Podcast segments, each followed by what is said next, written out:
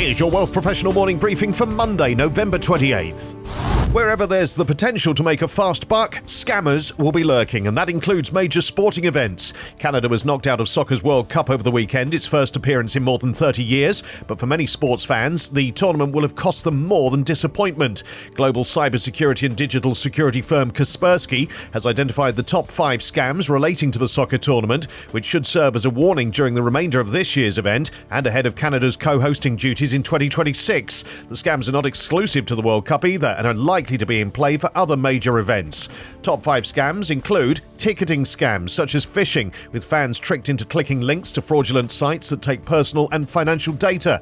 Phishing's also used in the second top five scam, where eager fans are lured to fake competition sites where the prize is two World Cup tickets. Of course, there's a catch. Those that win must pay a delivery fee for their tickets. Everyone is told they're successful, but only the scammers win. Fake sites claiming to sell official merchandise of a third biggest scam related to World Cup 2022, and the popularity of NFTs, with sports stars among the biggest issuers, is also a risk. Scams include contests to win NFTs, with consumers asked to provide details of their digital wallets so that their prize can be transferred directly. In doing so, they open the door to their savings and wallet data. Cryptocurrency investment frauds are another digital risk, with real coins generated with the promise of strong returns for investors. While the chance to own a World Cup related crypto may be attractive to some, the promised returns frequently fail to materialize. The final scam involves accommodation and flights with sites that generally look professional but often contain bad spelling and limited functionality, recording financial data for fake bookings.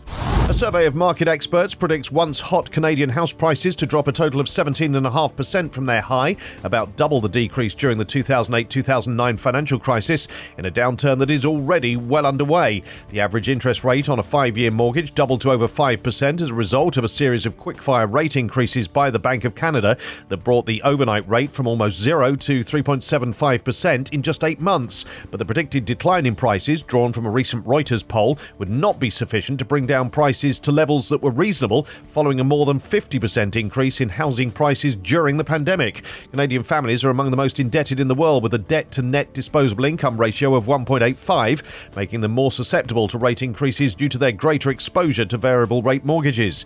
In the November survey of 12 real estate analysts, peak to trough correction projections varied from 10%, which is about how much the market has already fallen, to 30%. Continuing negative economic conditions are likely to result in a challenging year for asset managers in 2023, although those focused on alternatives will be most resilient. According to an analysis by Fitch, asset managers in the European market, where inflation, especially energy costs, is squeezing retail investors' budgets, will see a moderate decline in net flows next year. However, the outlook notes that most clients have higher levels of disposable income that will not be significantly impacted by the higher cost of living. Fitch says that financial market volatility is likely to continue in 2023 as high inflation, interest rate rises, and the economic slowdown continue to unsettle investors.